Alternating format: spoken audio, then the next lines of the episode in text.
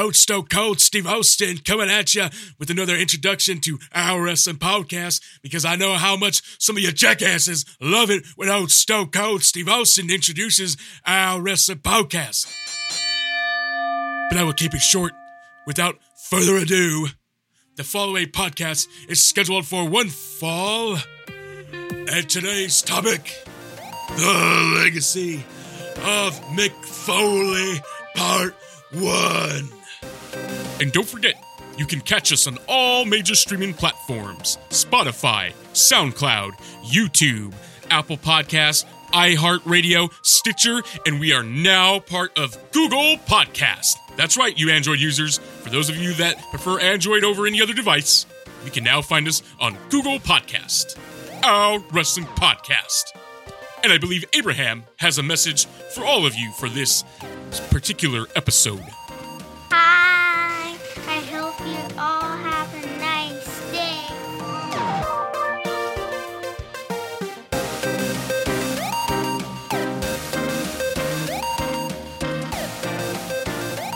Welcome to the OWP. This is our wrestling podcast. This is Dave along with Jess That's not true.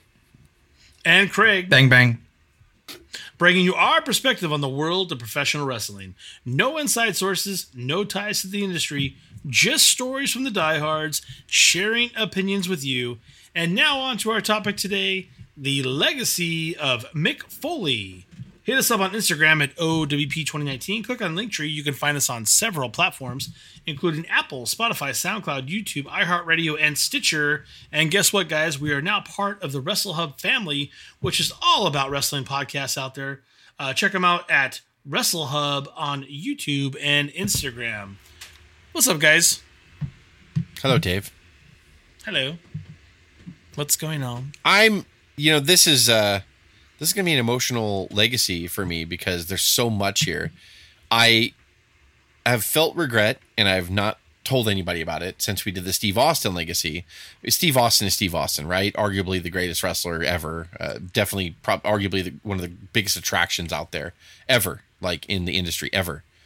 And we did it, and I remember listening back to it, and I wanted to kick myself because we forgot to talk about the beer truck incident and the Zamboni incident. And I was We, like, we, we were young. I was like, man, like how could we do a legacy of Steve Austin uh, and and not cover that? And so then I started thinking about some of our past legacies, and we tried a two part legacy with Macho Man back in the day, and for some odd reason we soured on it. Um, but we might be doing that with Mick Foley here, so you could be hearing part one right now, and we could come back with a part two because I don't know. I'm tossed. I don't necessarily want to do a two hour episode, but I mean, Foley, just making the notes here, um, is easily that run, right? Is easily that time spent talking about his career. He has done so much and he has done so much for every major promotion that there has been that's been relevant in the last 25 years. And I, uh, I just don't want to cut this short. I want to make sure it's it counts because uh, what every Well, we'll we'll do it. We'll do it justice, and we'll do it right. You know that. yeah everything You know, that we- he's we done. Were, we were young and dumb on the podcast world back then, and we'll we'll get it right. everything he's done like i- is we were talking about this off the air he's so calculated with his characters and his movements and his promos and i feel like his, he had to be, yeah. his career i think plays out like that there was no wasted movement everything meant something meant something so important to him like and then we felt that from him by seeing that come across the screen through his character Yeah, I think you, one thing you're never going to be able to do on a legacy of Mick Foley is please everybody. I think Mick Foley means um, so much to so many people, and when you first started to to like him or become a fan of him and relate to him, uh, I think just in this podcast alone, you have those hardcore guys that are just going to talk about his time in IWA in Japan, his ECW fans, WCW, WF. You're never going to spend enough time on uh, on their piece of when they loved him, when they fell in love with him, or when they his most memorable moment. So it's a tough one, but we're just going to try and honor Mick in his 25 year uh, career and everything he's done inside and out of the ring. There you go. You guys ready? let's do it Let's do it. Let's get into the uh, what my notes say the early shit. Michael Francis Foley was born on June 7th, 1965. He's 54 years old in Bloomington, Indiana. well, that's too bad. He played lacrosse and he wrestled in high school. His college years, he actually attended live pro wrestling events. Uh, one of them was at Madison Square Garden, where he actually witnessed the famous Superfly Shooby Shooby Shooby Wah. Jimmy Snuka splashed from the top of the cage onto Don Muraco, which, by the way, guys, back then, that was insane to do a splash off the top of the cage. I don't think anybody understands how big of a deal that was back in the gosh the 80s right or the what late 70s maybe at that point that moment inspired him to become a pro wrestler what say you Yeah, no, it was it was in the 80s. I want to say it was 83 or something like that. Um uh I should know the date of that moment, but uh, I don't. But uh it's also awesome too because not only was he there, but when they show cl- when they've done vignettes on Mick Foley, you know, his career during the years, they can pause the footage and circle him in the crowd. You can actually see him in the Madison Square Garden crowd. Uh, seeing that Oh, awesome. that legendary Intercontinental Championship match in the steel cage, where Don Muraco would win the match and defend his title, but Snuka would get even with him and slam him in the middle of the cage and get climb up on top of the steel cage and do his Superfly splash on it. And people talked about that for years and years and years. Now, you know, people literally fall off the WWF headquarters and that's a stunt now. But uh back then, like everything was settled in the ring and to see him do that splash it's like where where cameras were a thing all the flash bulbs like it was it was really cool. And he got to see that live and that inspired him. That made him want to become a pro wrestler at that point. He loved the the drama. Amazing. And I think what's cool about Mick Foley is this is he was one of the first wrestlers. I think Matt Hardy and the Hardy Boys came kind of after that, but that I remember you seeing footage from their childhood of doing what we did. You were talking and listening to three guys that videotaped themselves, that messed around with mattresses and roped off the living room. And uh, Je- uh, Jess, Jess was 50 50 booking. Jess did a lot of, I think, in the house and on the ring. But um, but Mick Foley, um, Mick Foley was like that. You saw footage of him jumping off his garage as a kid and showing that love uh, of wrestling that you have. I think he's one of the first guys to let you in and expose kind of the the love of uh, the origins of wrestling like that. And then that's why you relate to him and love him like you do. So I think there's a component. I guarantee you i guarantee you if, if we had if we had gotten a hold of his tapes when we built our own ring he would have been glad to come and hang out with us Yeah. that's just that's where he was and he loved it we had a better Absolutely. ring. He was more more of a daredevil, jumping off a roof on two mattresses. But we actually had a Yeah. ring with ropes. Yeah, we actually- we did build our we built our own 19 by 19 we actually did that so But like you can relate to him and you see like I could kind of No be him. deal. I'll, I'm going to live through this guy because I can kind of be him. And he's a guy that hitchhiked to Madison Square Garden from Long Island, um, New York guy. Like the, the story's there, and you can see in in the packages and footages of in retrospectives of his career, all that stuff is there. He was one of the first guys that you can see the origins of him as a kid on video or VHS. It was kind of cool. That's awesome. When we get into his early career, he began training in 1983 at Dominic Di- DeNucci's. Did I say I that think right? Danushi D- D- D- Danucci Or Ducci? Wrestling I don't School in Pennsylvania. Ducci, what? In Pennsylvania, and he would debut there in the same year. He would get the opportunity to wrestle for the WWF as local enhancement talent for their top name stars. And during one of those matches in '86, Foley would wrestle in a tag match against the British Bulldogs, where he famously had his jaw broken due to a stiff clothesline from Dynamite Kid. I think we've all established pretty well that Dynamite Kid is a piece of shit. Um, You, God well, rest you have you you put an Yeah. exclamation point on Yeah. that right now. Uh, yeah, he was a um, he but was a bully. yeah, get into it, please. he was a bully, and uh, he was known for being assholes to enhancement talent. And Foley in his book "Have a Nice Day," uh, still available on Amazon, um, talked about how he was so excited. You know, he's learning how to wrestle. He somehow got an in with the training camp that he was at to be a local enhancement. You know, the jobbers that we'd watch on Saturday morning wrestling all the time. Prelims, And so he gets there and they look at the schedule board and they're like he's like oh man i get i get we're taking on the british bulldogs. So he went to the locker room approached them and he said davy boy was fairly cool you know but he was still standoffish because they were the british bulldogs. They were famous at that point. and um he oh hey guys how you doing? Like my name's uh, mick foley. I'm gonna be you know against you guys. You let me know whatever you guys want to do. I got this spot i could do. I got this spot i could do. And he said he you know even in his book he was super naive you know to do that and they were looking at Oh yeah, like, thanks. uh-uh, Yeah, have fun. We'll have fun out there. Yeah, get your shit Yes, in. All right, yeah. get your shit in. Yeah, We'll That's exactly what they're Yeah. saying. Like, oh, you know, great. Yeah, they were totally like being completely like sarcastic with Foley. Oh yeah, you know we're gonna have a great time out there, huh? Yeah, totally. Knowing Dynamite, knowing right there that I'm gonna smash this guy. Like, and you go back and watch the entire match. They fucking did everything. Davy Boy was stiff, but you could tell Davy Boy was controlled. Dynamite was trying to take his head off, like with almost every move. His back suplexes that he did, the snap suplexes, he was just destroying Mick Foley in there. And that clothesline, Foley couldn't even bump right for it because he said it hit, it hurt so bad and it was so strong that he just took it like a regular person would and crumbled. He didn't bump, he crumbled. Yeah. And like because he got hit so hard with it. And uh no, I mean, not cool on Dynamite's part, but uh, yeah, Foley's like, my parents were there to see me because I'm I'm wrestling for the World Wrestling Federation. So they came to see me, and he remembers after talking with them, his jaw hurt so bad, which later he would find out that it was fractured. Um, he couldn't even open it and talk, so he had to like fake that he was like selling an injury or whatever or something. Oh, it's all a show, it's all a show. But he was really fucked up bad, and, And it and sucks that that started. He was Jack Foley, named after his dad, right? Who was like a high school gym teacher or coach at that time. I think, yes, right? Yeah. yeah, yeah.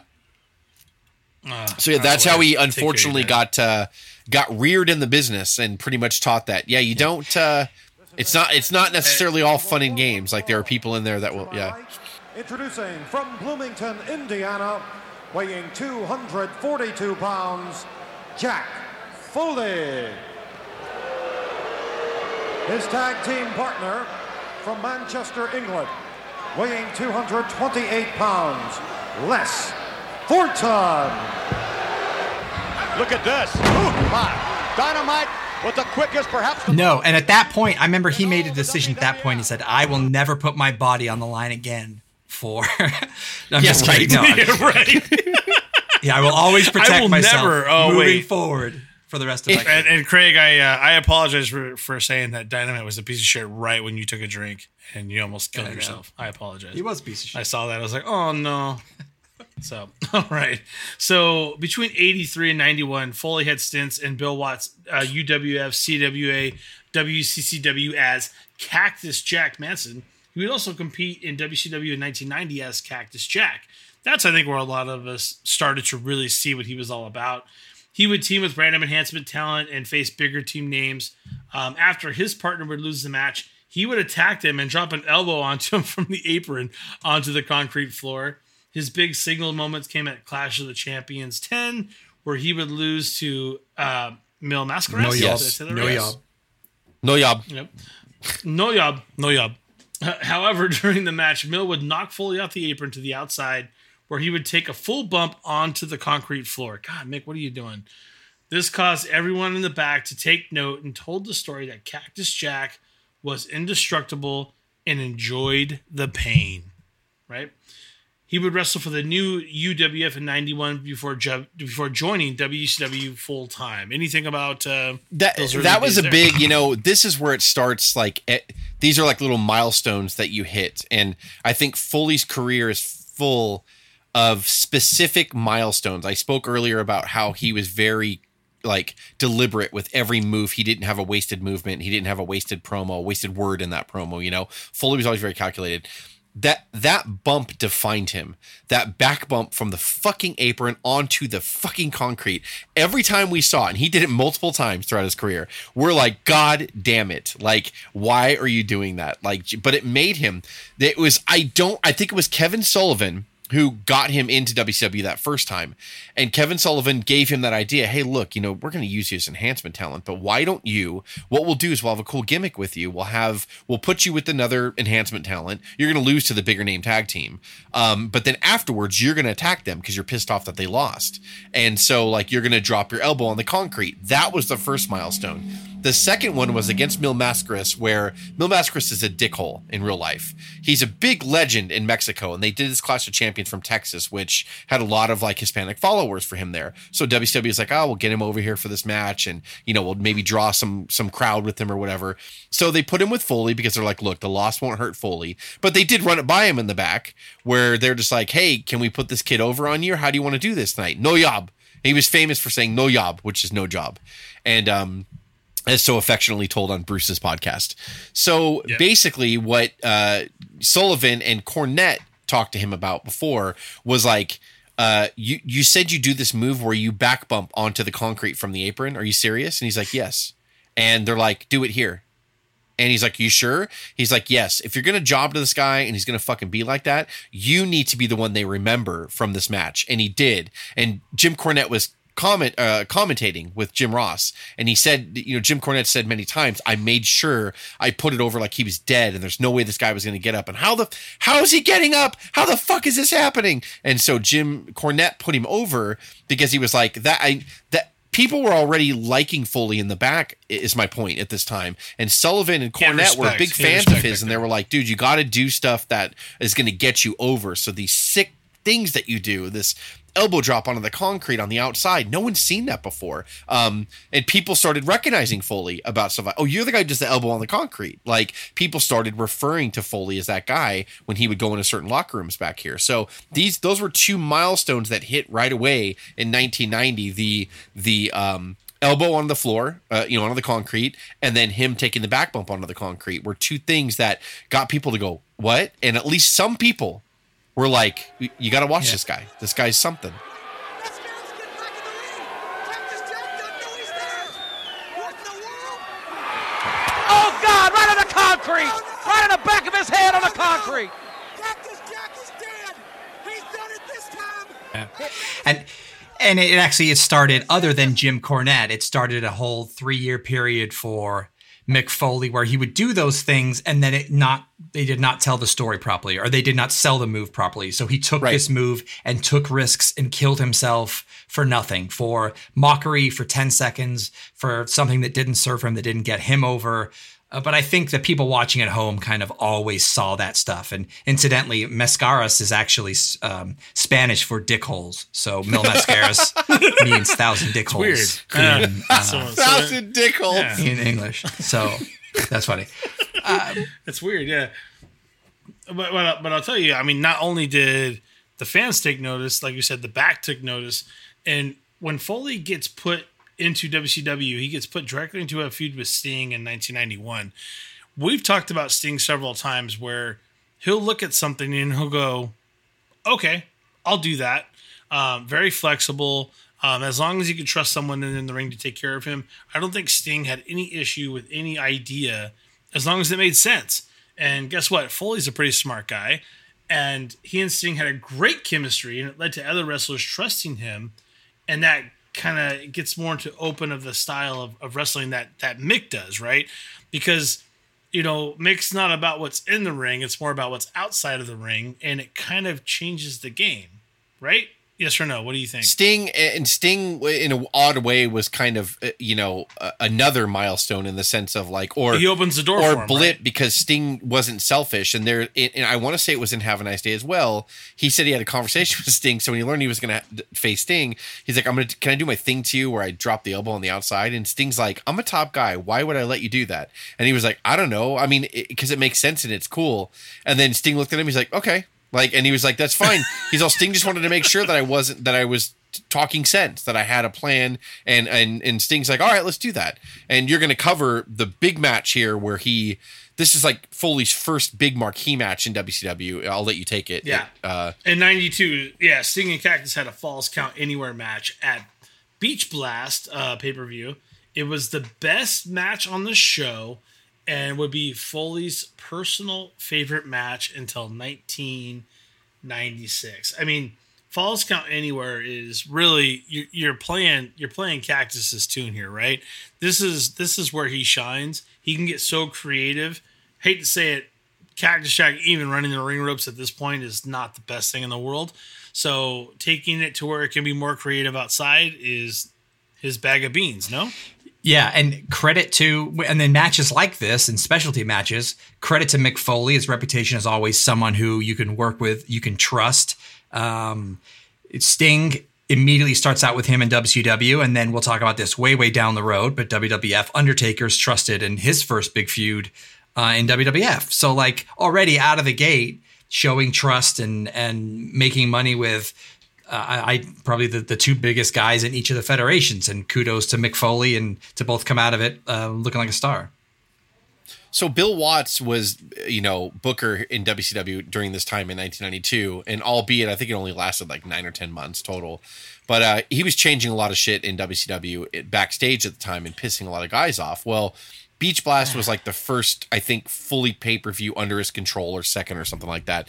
So Foley was nervous because he was just like, well, I got to go out here with Sting, and that's the world champion. And I think they were on in the middle of the card; they weren't even the main event. And um, and uh, so, but Foley's like, I have to. It's my match. It's a falls count anywhere match, so I can do. I, I got to shine here. And and Foley's like, I felt really good about it. I felt awesome when we were doing it. When the match ended, I was like, wow, it was good. And when he walked back, he said Bill Watts stopped everything he was doing when Foley walked back, and he yelled to everyone in the locker room. He's like, I hope everyone watched that because that's the fucking way you do it. And Foley was like, yes. Yes, like Bill Watts, who had been like this dick coming into WCW backstage, he was stirring the pot and you know making people uncomfortable, and he liked chaos behind the stage. That's the way Bill Watts always kind of booked and worked when he owned territories. Um, he was just like, so he saw, he liked it, and of course he got fired like four months later. But everybody did in WCW at that point. But um, but And yeah, for that those that don't know, what were some of Bill Watts's rules? Like it was so opposite of what you thought wrestling yeah, he came in the- there. Uh, you, yeah, you couldn't jump off the top rope onto a prone opponent. So if Macho Man was in WCW, he would have to change his finisher legitly because you could not jump off the top rope to a prone You opponent. couldn't throw anybody over the top rope either. Well, right? that was always Or a no? WCW thing. That was, That was- that to was Bill always Watts' defense. Yeah. That wasn't his, uh, you know, stupidity. Uh, take he took, I'm so sorry I made you. he I took all you the mats. You know, Watts. take the WWF mats had, out. You know, WWF had the bright blue mats around the outside of the ring. I don't want those. I want. why- why I want, protect the I want it all concrete. Yeah, I want it all concrete on the outside, so you know if you get thrown outside, it's dangerous. That's concrete. I want it visual, but it made it look like a fucking 1952. yeah. It made it look like a fucking indie promotion when he would do that, and he would he would turn the lights down on the crowd so you, the spotlight would be on the ring because the stars are in the ring. Well, it, so now you have concrete exposed on the outside of the ring, just a spotlight, the crowd dark. Looks like nobody's Yeah, there. it looks Yeah. like nobody's there. It looks like a fucking like independent promotion. That was Bill Watts' big vision for WCW, which, like I said, consider flopped. That to be the greatest match of my career.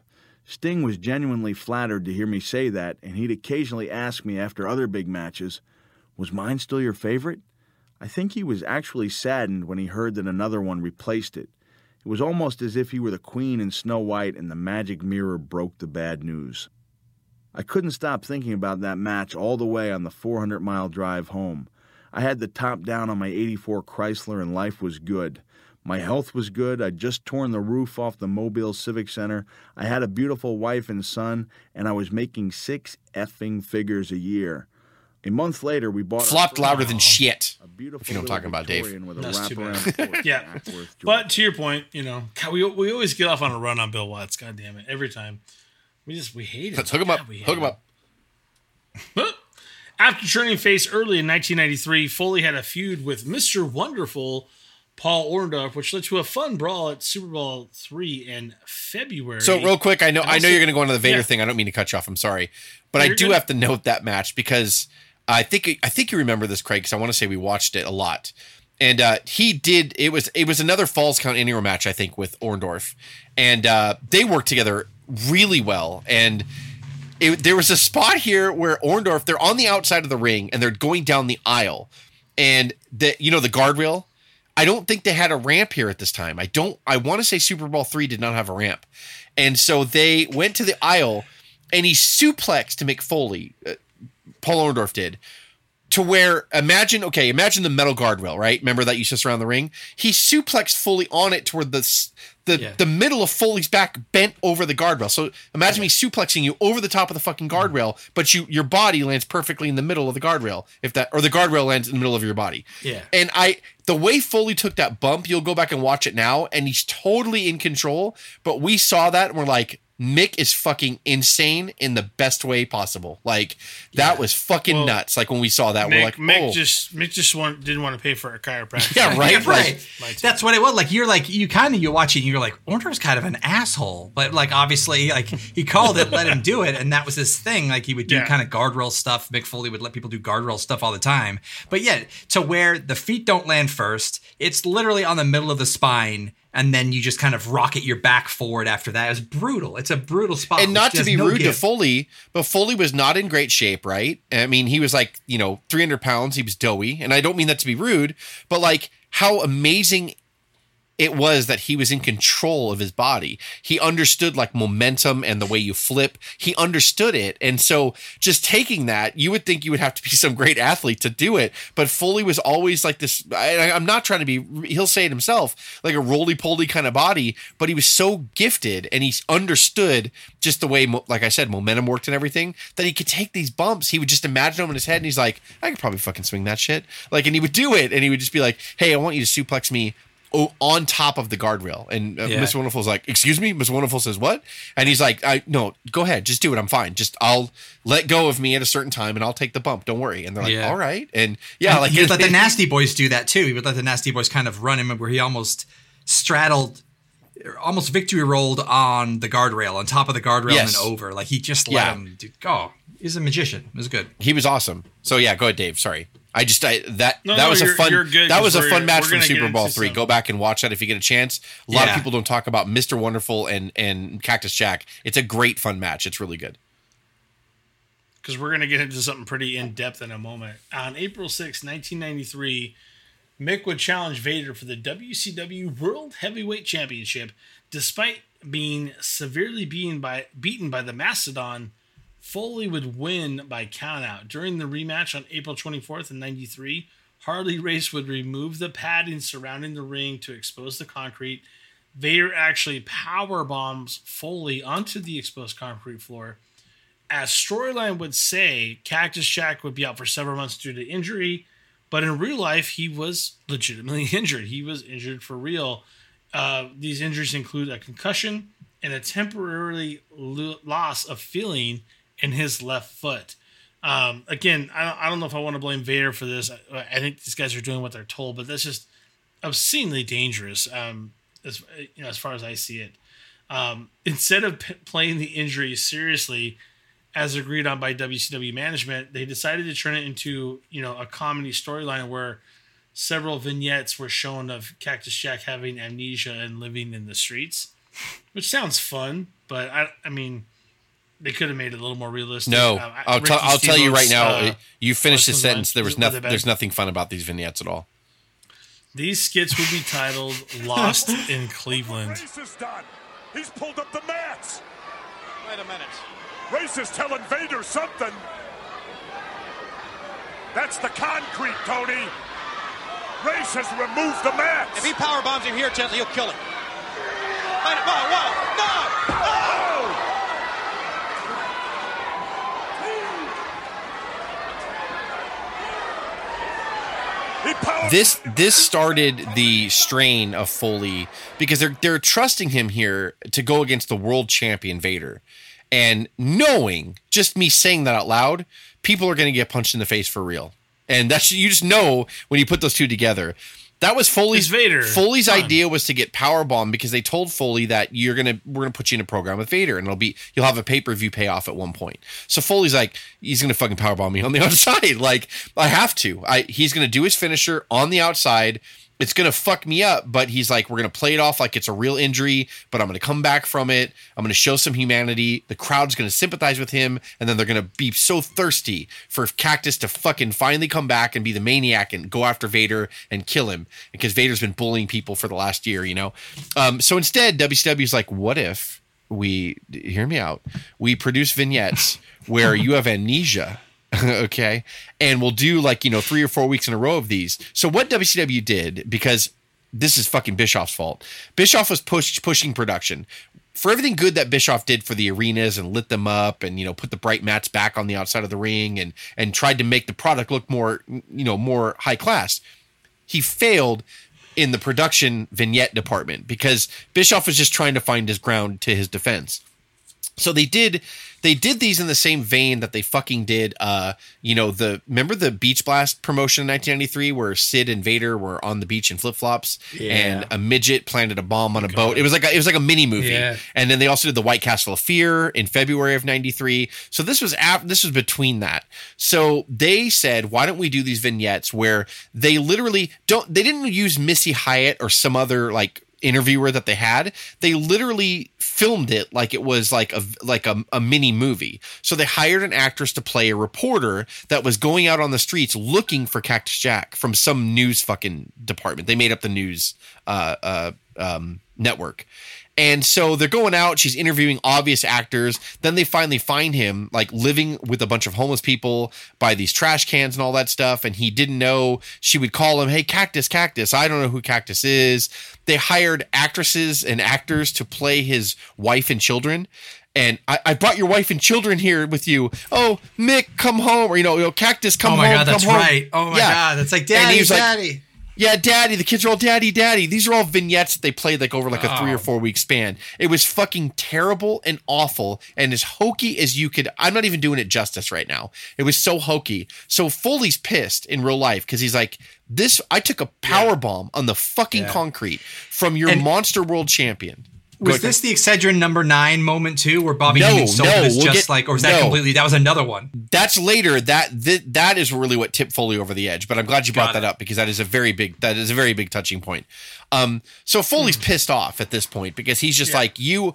I wanted you guys to play this seriously and, and maybe have vignettes where I'm talking as a real human about how I didn't think I could continue. I didn't think you know I I've never felt pain like that. He powerbombed Which he would it would have been amazing. By yes the way, and and but then that's when foley kind of started realizing that i don't think i'm in their long-term plan so i'll let you go i'll let you continue on dave but this is where it started to creep into foley's head like i think they're just fucking using me i don't think they have any long-term plans Jack. Cactus Jack. Why do you call me by that name? Oh, I see. Swampy. He told you my name was Jack. But I'm just a simple sailor with no name. I'm afraid Swampy's a bit adrift. Too much shore leave. There's your Jack. Now where's mine? Oh. I told you you weren't gonna like what you see. I'm out of here. And where might that be, matey? To the bottom of a bottle? I liked him better when he was a wrestler. You can always come to me for money, but not to spend on alcohol, Wendell. I hate that name, Jack. Doesn't the name Cactus Jack mean anything to you? Oh, some have called me that name before, but I'm afraid they're sailing by a different compass. There must be someone out there who looks like me. There ain't nobody like But he but he was still a company man. He did what he was Right, told, yes, right? yeah. He would return in September of '93, house. vowing revenge on. Vader. And Halloween he, he Havoc remembered who he was he lost the amnesia and uh Oh, yeah, fantastic. Were his kids okay? His kids are okay. yeah his kids and his wife are fine okay. he moved back in They got they got they all got a check. They were yeah yeah So Cactus and Vader would main event uh, the card in a Texas death match. This is one of the most brutal matches from an American wrestling promotion. Cactus would lose the bout due to Harley Race shocking him with a cattle prod. By the way, So yeah, that this is the main event of Halloween Havoc '93, the big payoff, and uh, Mhm. holy shit! Like you can watch that match to this day, and that was that's still one of the most brutal matches I've ever seen uh, between Vader and Cactus, and definitely at the time, um, the the most violent wrestling match I think American wrestling have had ever produced, like on this continent. You know, Japan had been doing a lot of you know barbed wire shit and stuff. We'll get to later, but this for a U.S. promotion, WCW, like to put something this violent out, it was it was brutal. And there's a spot, Craig, that I'll let you talk about on the rampway. Um, that to this day I can still watch, and it just takes my breath away. It really took Foley's breath away, but it takes my breath away. Yeah, we wore out probably a couple of VCRs uh, just rewinding this spot. It's uh, Vader and Cactus on the rampway in the middle of the rampway. That kind of hard. It was mic'd, but it's just that thud of plywood and whatever. It was just it had no give. It had carpet on it. Uh, Mick Foley uh, was piggybacking, had jumped on Vader's back, if I recall correctly, and Vader um, th- just you can talk about it a thousand times and analyze it and have mythbusters go through it there's just no way you can protect Mick Foley on this spot at all because vader just jumps up kicks his legs out and puts the full force of his 350 400 pounds on kind of the chest and body of Mick Foley on that hard ramp. And the sound of the sickening thud that that massive humanity hits that uh, on that kind of rampway like a and then just kind of the, a, the crowd just groaning and i think there's a backstory of what and just you could i think Va- um, mick foley whispers something in vader's ear and what he wanted to happen it's there's just it's you have a full respect for it but it's so unnecessary, and there's just no protecting him whatsoever, protecting Mick Foley at all. And it was, it's just the sound. I'll never forget it.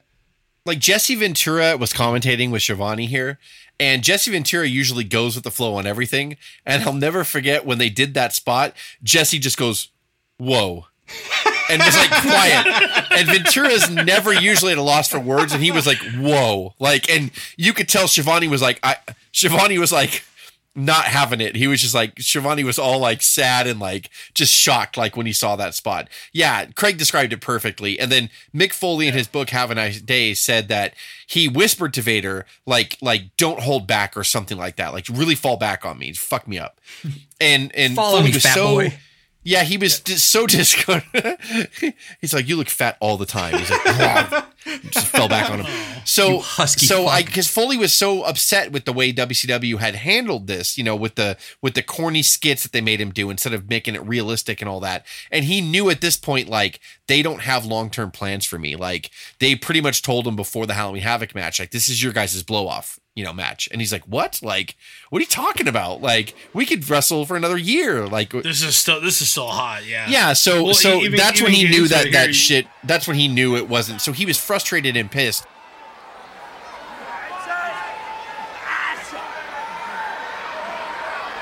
Vader carrying him back up to the runway, back to the graves again. Oh, falls back with him. Oh. Whoa. That was 400 and some pounds. Yeah, Watch out for race, too. He broke some ribs here. He had to break some ribs.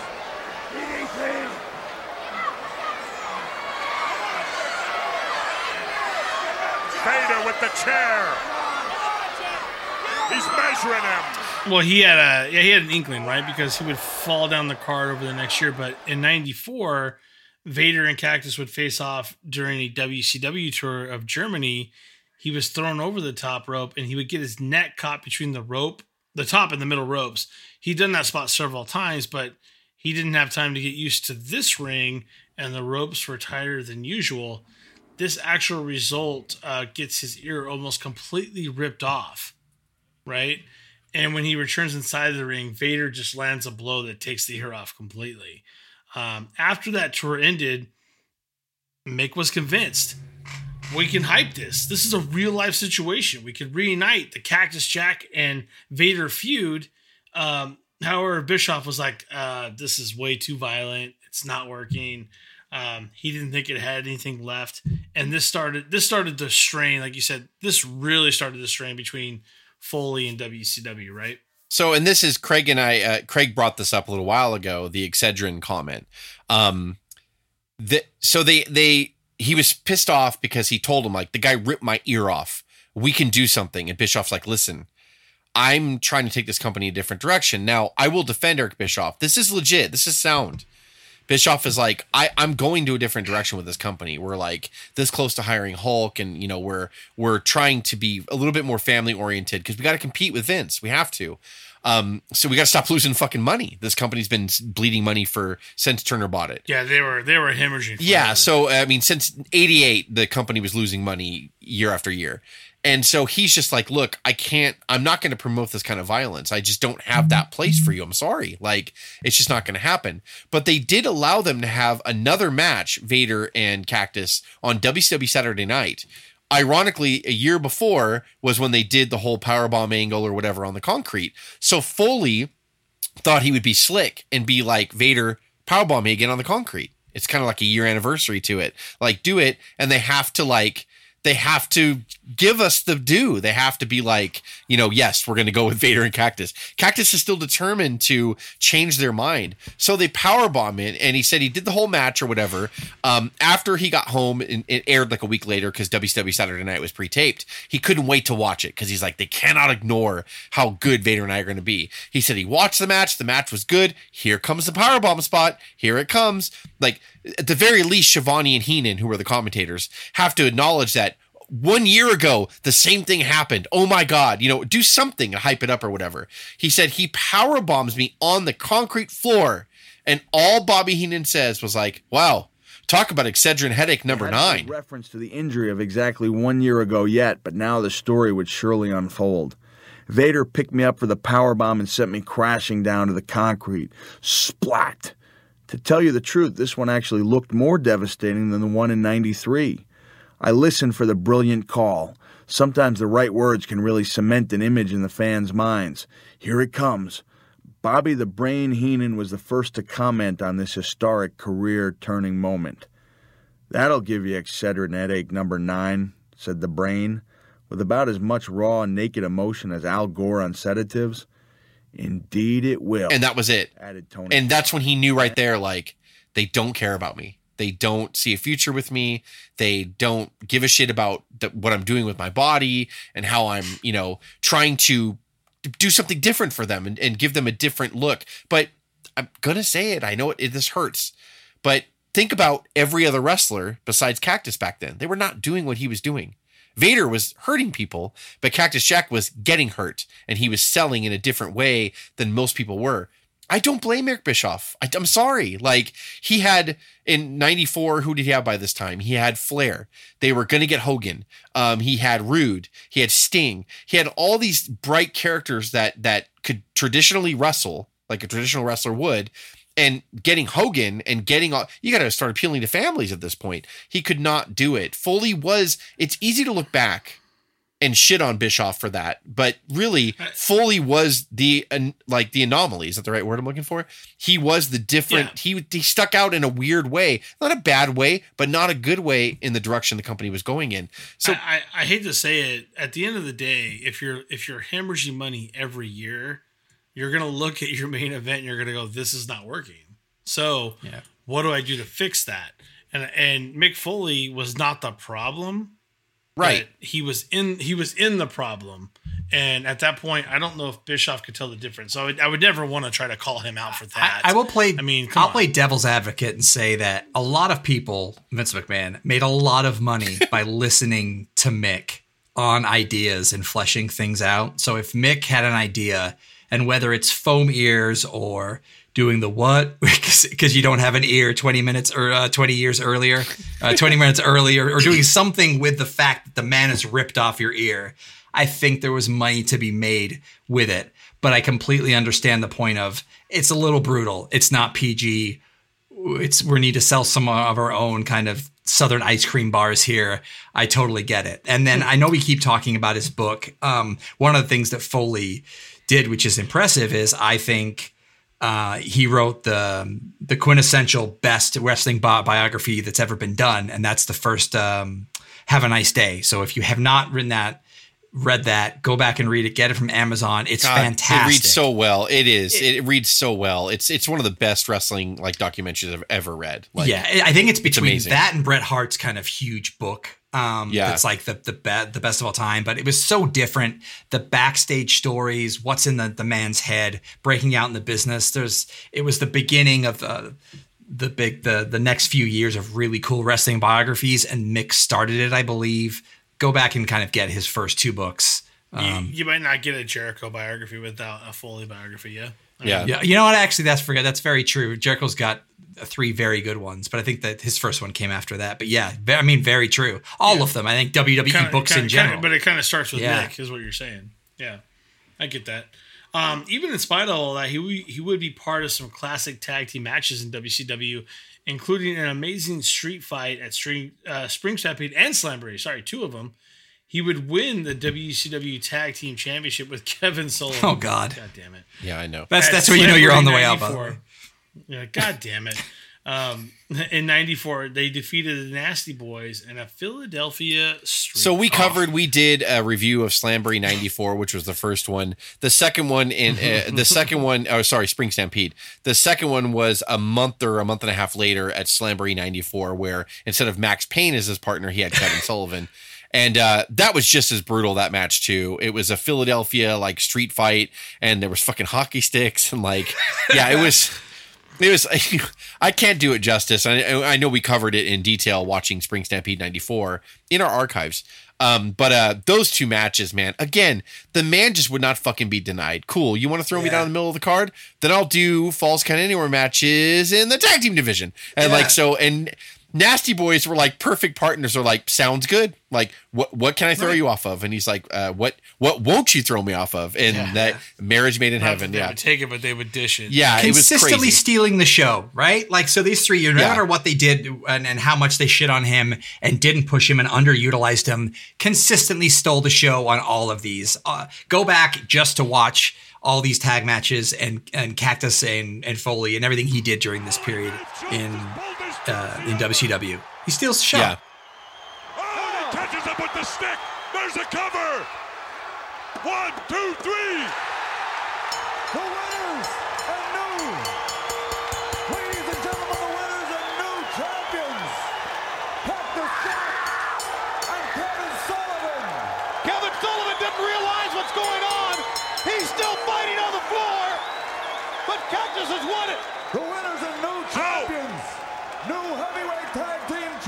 This is what's this is what's really interesting. During this time, Bischoff had an agreement with Paul Heyman to lend WCW talent to ECW. Foley goes on down there representing WCW. He brought his tag team title with him during an intense promo, uh, and and I really believe this is how Foley felt.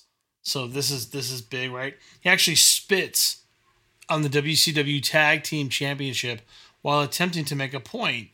Eric Bischoff apparently takes this as an insult. He decides to part ways with Foley, and Foley actually loses a loser leaves WCW match at Fall at Fall Brawl, excuse me, in September of '94. To Kevin Sullivan. Yeah, to Kevin Yeah. Sullivan. Jesus Christ. Yeah, you know, it's unfortunate. Look, like, I, also to, to to piggyback on my point was Bischoff always gets the shit. Oh, what a fucking idiot! You fired Steve Austin. Oh man. Uh, oh, what a fucking idiot! You fired Mick Foley. Oh man. Um, why does Vince never get shit on? Wh- uh, Vince lost Hall and Nash, and and let them walk. He lost. He lost. No, Moxley. I don't think I've ever heard any criticism of, oh, Vince, you fucking idiot. They walked right over to WCW and made the NWO. What an idiot. Vince never gets critique like that. But Bischoff gets shit on for firing Steve Austin. He lost Hogan. For firing Steve Austin and for letting Mick Foley go. But listen, let's be honest, and I will defend Bischoff here. I told I talked about the family direction they wanted to go into, but he was arguably Foley was more over than Austin was at this point in their careers. I mean, like Yeah. so th- th- there was no room for that hardcore stuff in WCW because he was going a different direction and he wasn't the Mick Foley that we knew him to be. Like we saw so much more growth from him in the WWF afterwards because they had to in 96 and 97 Yeah. while WCW was beating the shit out of them. They had While WCW was beating yeah. the shit out of them because he let two people go over to the competition, but yet Bischoff gets shit on for firing a nobody in Steve Austin. Let's be honest. Let's be honest. And a higher mid card wrestler in Mick Foley, who did an unusual style Steve- that didn't just- mesh with it- most other styles. Like, not not to get not to get too much off the subject, but Steve Austin will tell you legit if he had not been fired, he would not have become Stone Cold Steve Austin because he would not have done the promo work with Paul Heyman. He would not have been able to have a voice in WWF, soon WWE, to say, "I'm not the fucking ringmaster. This is not going to work." Okay, figure it out, and he does figure it out. You would not. That would if he had stayed with WCW, none of that would have happened. So, hey, Bischoff, just I'm gonna say thanks. Like I don't yeah, it all on you. works out, right? Every every It all works out. Yeah, All it all a works out. Yeah, and that's uh, that's also the importance of having competition and two separate companies that don't own each other There because go. you, can fucking do that. So I've never really shit on Bischoff for that because I'm like, that's not fair to say. Nobody knew what Austin was going to become. Come on, the second coming of Hulk Hogan, really? When he when people saw him going, like people really went like, that's the fucking that's Hulk Hogan number two right there, you dumb shit. Like, no, nobody said that. When Foley got fired, that's a guy that's going to play three characters and get thrown off a Hell in the Cell and be super fucking famous. No, nobody knew that. Like nobody. So Bischoff, I'm sorry, Bischoff gets a pass No, on this I, one. I'm not, I'm not that. I'm not that kind of guy. That's hindsight. it like sucks that. because we're, we're so emotionally attached to Mick Foley and we we we love him. We feel like we know him because he's that kind of guy. He seems personable like that, and we've all read his books, right? Yeah. So like we just we and as we go through these notes, we're fucking we're invested in him. Our our heart is his heart. So yes, it's easy to Sure. to everything everything that he did with Vader, the the the way he approached Sting, the way he was so like politically smart when the way he approached Sting and talked to Sting about this is what I want to do and here's how I want to wrestle. It'll make you look good, trust me. Like, yes, it's easy to get mad, but at the time, look at the landscape. He had to go. He, I'm glad he went. Fuck, like, right? Like, Well, you yeah. could you could argue that if if if Stone if uh, if Austin and Cactus don't leave, you don't have a Monday Night War. Not not to the intensity that we Well, they're key it, players. right? It, that would, that, yeah. I mean, Hall and Nash had to go on one side, and these two guys had to go on the other side, Right. and it just it Yeah. worked. Right. And even for for Foley's own legacy, you spend a year and a half building your legacy as the uh, the king of hardcore, um, becoming immortal in ECW, cutting your chops and finding out what's important, in Smoky Mountain in Japan, and those kind of matches, and building that uh, his reputation that kind of made him kind of succeed when he got hired by WWF. So who knows what could have happened? But I think uh, it's it's good to be pushed out of the nest and get away and reinvent yourself a little bit and grind. And you know, hey, It's funny. Dave is going to cover. Dave is going to cover what you just talked about right now. And in my notes, it's a small paragraph. But as we cover this, I am going to constantly like reiterate that this time was the the most. I, I, I don't even I don't even know if I can do it justice. This time was hmm. so crucial to Foley's growth as a performer here. Even though we talked about some great stuff and some great like mental angles he had in WCW and his philosophy was dead on and and whatever, he needed this time before he went to WWF in ECW, Smoky Mountain in Japan that Dave will lead us into right now. There like he needed Yeah. it to grow. This is so fucking important to his legacy right here. It really is.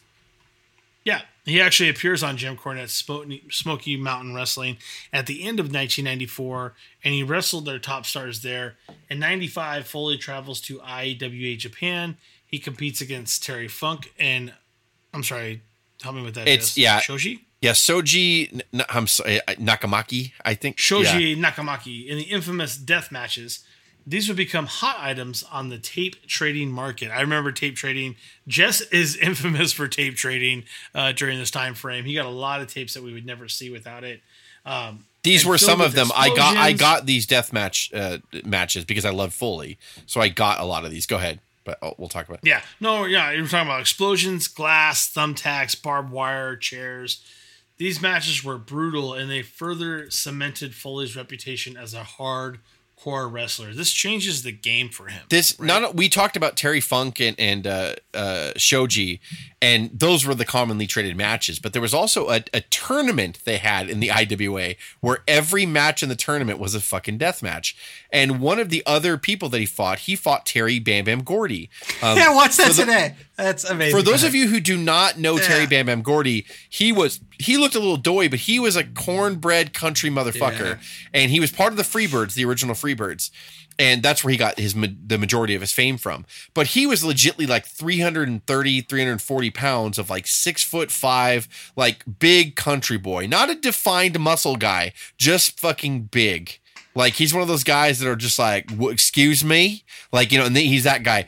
But Terry Gordy was very, very fucking gifted in the wrestling ring, and I remember being so fucking excited and horrified at the same time watching their death match in IWA. Holy shit, man! Like, like Gordy, I think was kind of at the end of his career ish here at this point, but he still performed well he did no sell a lot in this match, and it bothered me a little bit because I love Foley so much. I know how giving Mick is, and you should never no sell against Mick. There's no fucking reason to ever shit on Mick like that. But Gordy was Gordy. He was known as his own fucking island, man. And so there, this fucking match, like I, I watched it a couple days ago in preparation for this, and I had forgotten at some of the fucking spots there. You know how when Flair gets whipped in the buckle and he whips upside down, he runs on the apron on the outside and he climbs up the rope, but the guy always cuts him off and then slams Flair from the top rope down. Gordy did the reverse to Foley. He slammed him from the apron to the outside of the ring from the top rope. Yeah.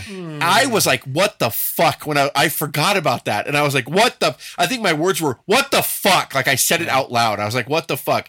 There was another spot where they built like this little, it was like a piece of plywood and they put two by fours around it as like a rim. So smartly so they could fill it with thumbtacks so the thumbtacks wouldn't loosely fall all over the ring. Yeah. So it kept thumbtacks as like in this little like box or It's like a bowl. handy like drink tray that you have on a coffee table. But, it, it was, was- oh, from yeah. beginning to the end of the match. It was in smack dab in the middle of the ring with a thousand thumbtacks. I think almost glued upside down in it to where every thumbtack. So it's always there, and they have to whip each other around it unless you're going in it. It's Yeah, they did the drama where they try to Yeah. push each other's face into it and the guy would get free. So eventually, Foley's face ended up going into it. So he, fucking Gordy puts Foley's face on the thumbtacks, lays them on the thumbtacks, pushes them into the thumbtacks, then stands up and kicks Mick Foley's head to kick him into the fucking thumbtacks again. Wearing those uh, cowboy boots to protect his uh, feet from those thumbtacks. Oh, his face is. Oh, and he stomps his head right in there. Drove the thumbtacks into the temple of poor Cactus Jack. Can you imagine the sting? Oh, Look at him dear. screaming in like an American was History like- X curb stomp. Like in the Yes, thumbtack. yes. Oh. And I was like, fuck me. Like, it was Yeah. insane. They this got is in a barbed baseball wire. stadium in Japan. Yeah. Yeah, yeah. There's probably like 15,000 people like watching that shit. And it was like, holy God. Like, and Foley I, gets busted open hard way, I think, within the first couple minutes because he's not protecting himself, and Gordy's just popping him like right in the face. Yes. and he's so like uh, Yeah. he's, he always just allow people to just hit him in his eye, and he must have a Yeah, Mi- Mix. I just yeah, I don't do think it. Gordy was being a dick. I think No, Gordy no, was not at all. probably Gordy was surprised. Like, aren't you gonna? You need to Yeah. block this shit. Yeah, I'm you're really put your hands up, or yeah, I'm But really gonna what's fucking hit you. you No, Mix. Like you do watch it, that. do I don't know. The YouTube has some like guys commentating, which I think are probably put the tape together. But it shows a really cool promo from Foley before he goes in the ring with Gordy about like the king of the death match is not the one who knows the most moves. It's the guy that can take the most moves. Instead of has a really cool God damn promo. it.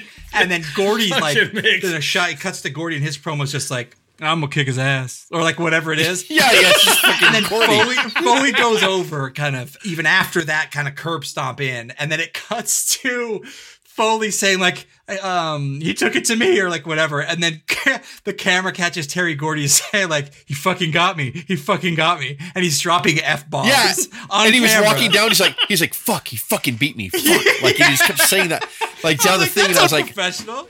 It all came rushing back to me because I watched that match years and years ago when I tape traded, and I knew it existed, so I had to search it out. And I was glad that I found a good quality of it on YouTube. It's really watchable. Yeah. And uh, I mean, I'm talking about the quality. I don't know if you can Sure. people out there listening if you can stomach this shit, but like, yeah. And that wasn't even that. Funk and him had a fu- Yes, I their match. Holy shit! Like, matches, yeah. holy god uh the other the shoji guy they fucking had like boxes with g- sheets of glass in it and they would backdrop each other in it. Like and in in the terry funk that famous story from have a nice day they had explosions in the fucking match.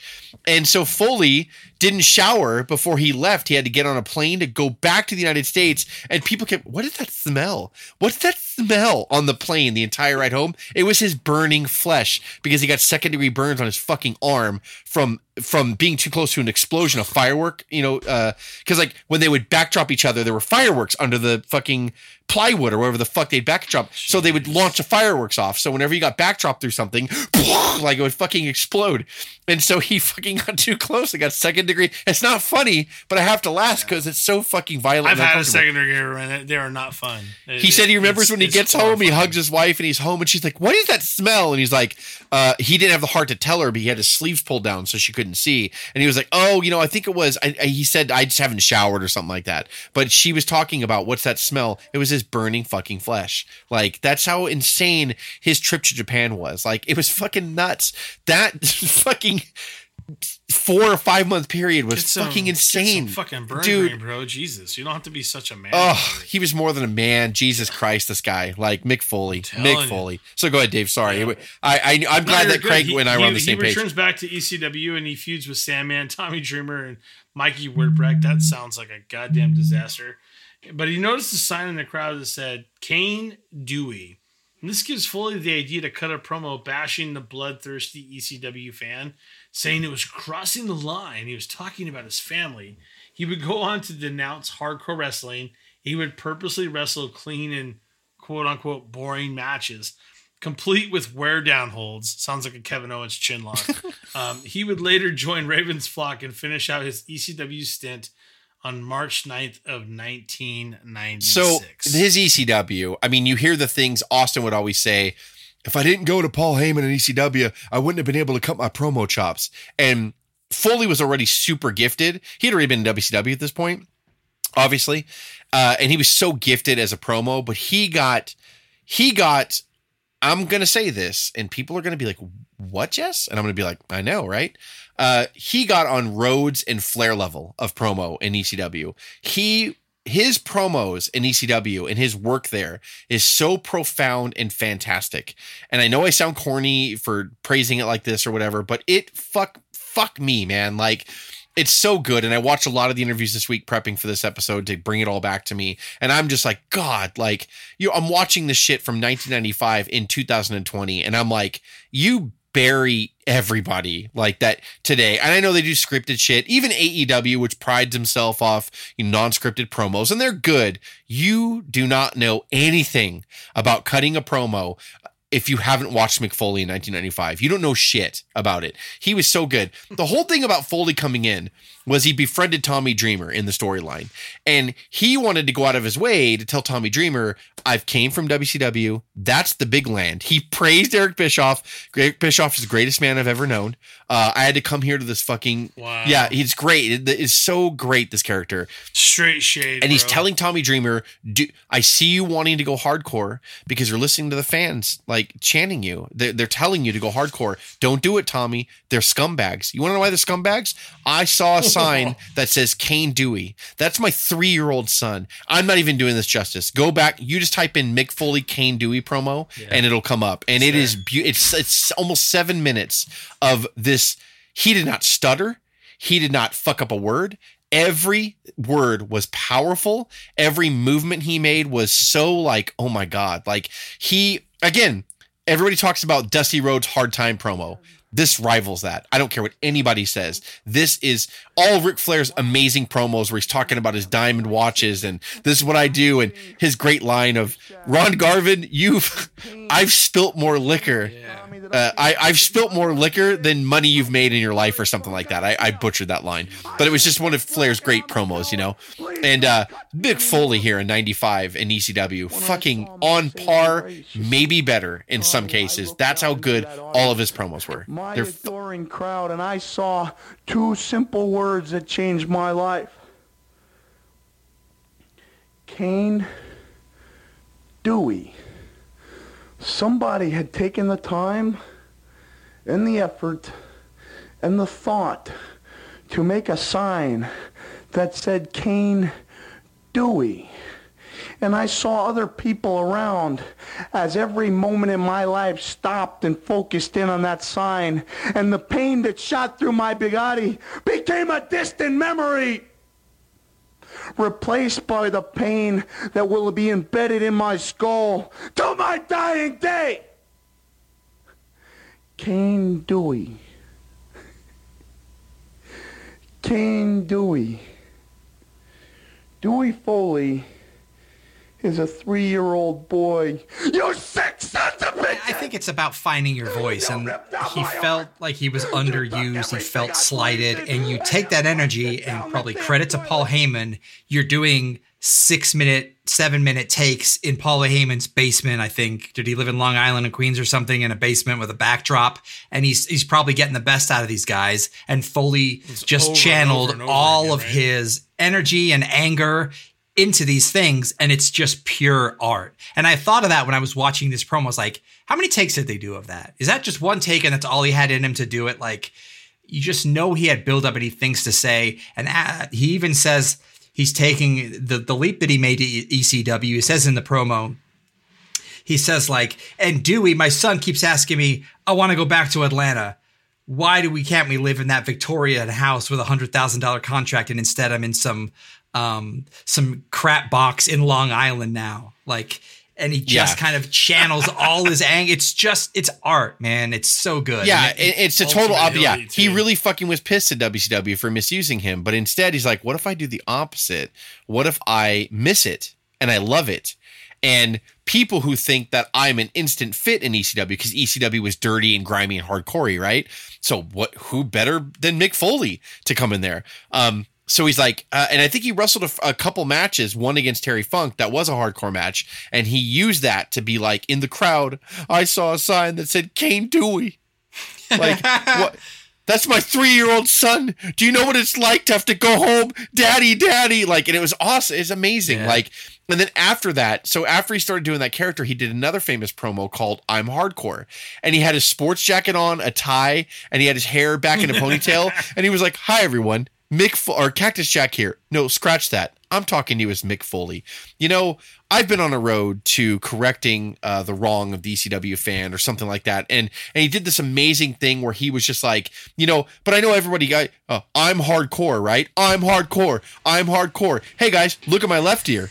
That's normal. Look at my right ear. Oh, it's gone because I'm hardcore. I'm hardcore. And he kept doing this whole thing where he'd be like, "Hey guys," and he would talk about his teeth. Oh no, my teeth are gone because I'm hardcore. I'm hardcore, mocking the the ECW fan for chanting "I'm hardcore." You know, this is hardcore and everything. He was mocking them, but he was also like just playing the opposite. He was playing a Yeah. heel.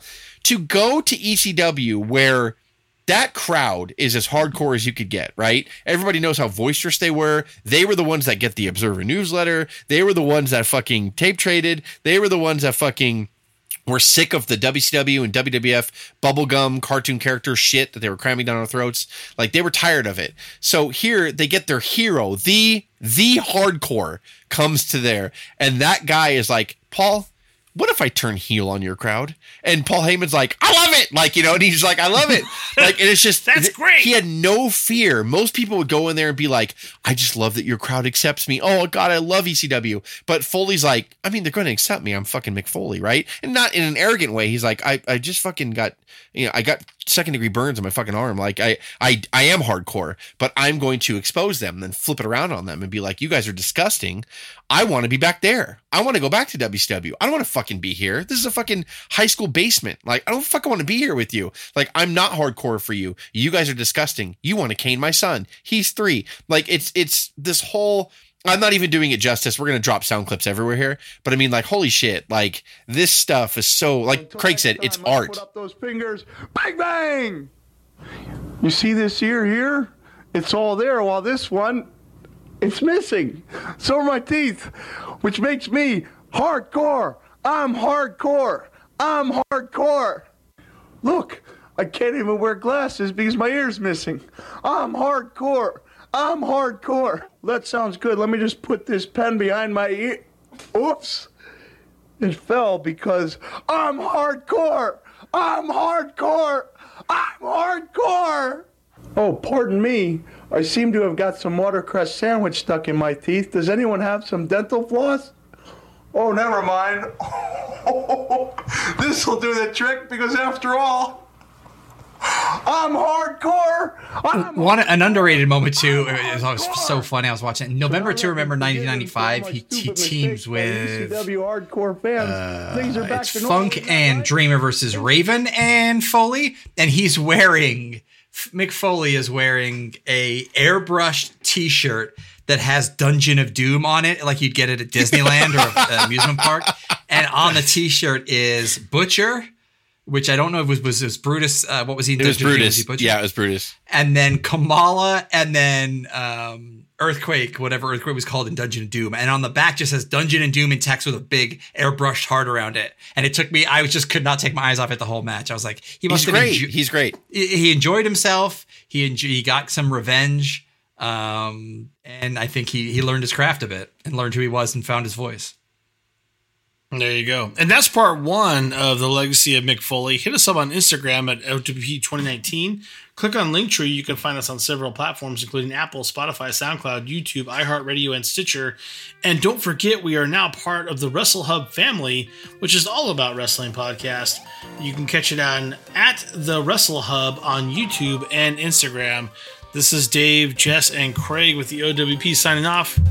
Have a good one. And don't forget, you can catch us on all major streaming platforms Spotify, SoundCloud, YouTube, Apple Podcasts, iHeartRadio, Stitcher, and we are now part of Google Podcast. That's right, you Android users. For those of you that prefer Android over any other device, you can now find us on Google Podcast. Our Wrestling Podcast.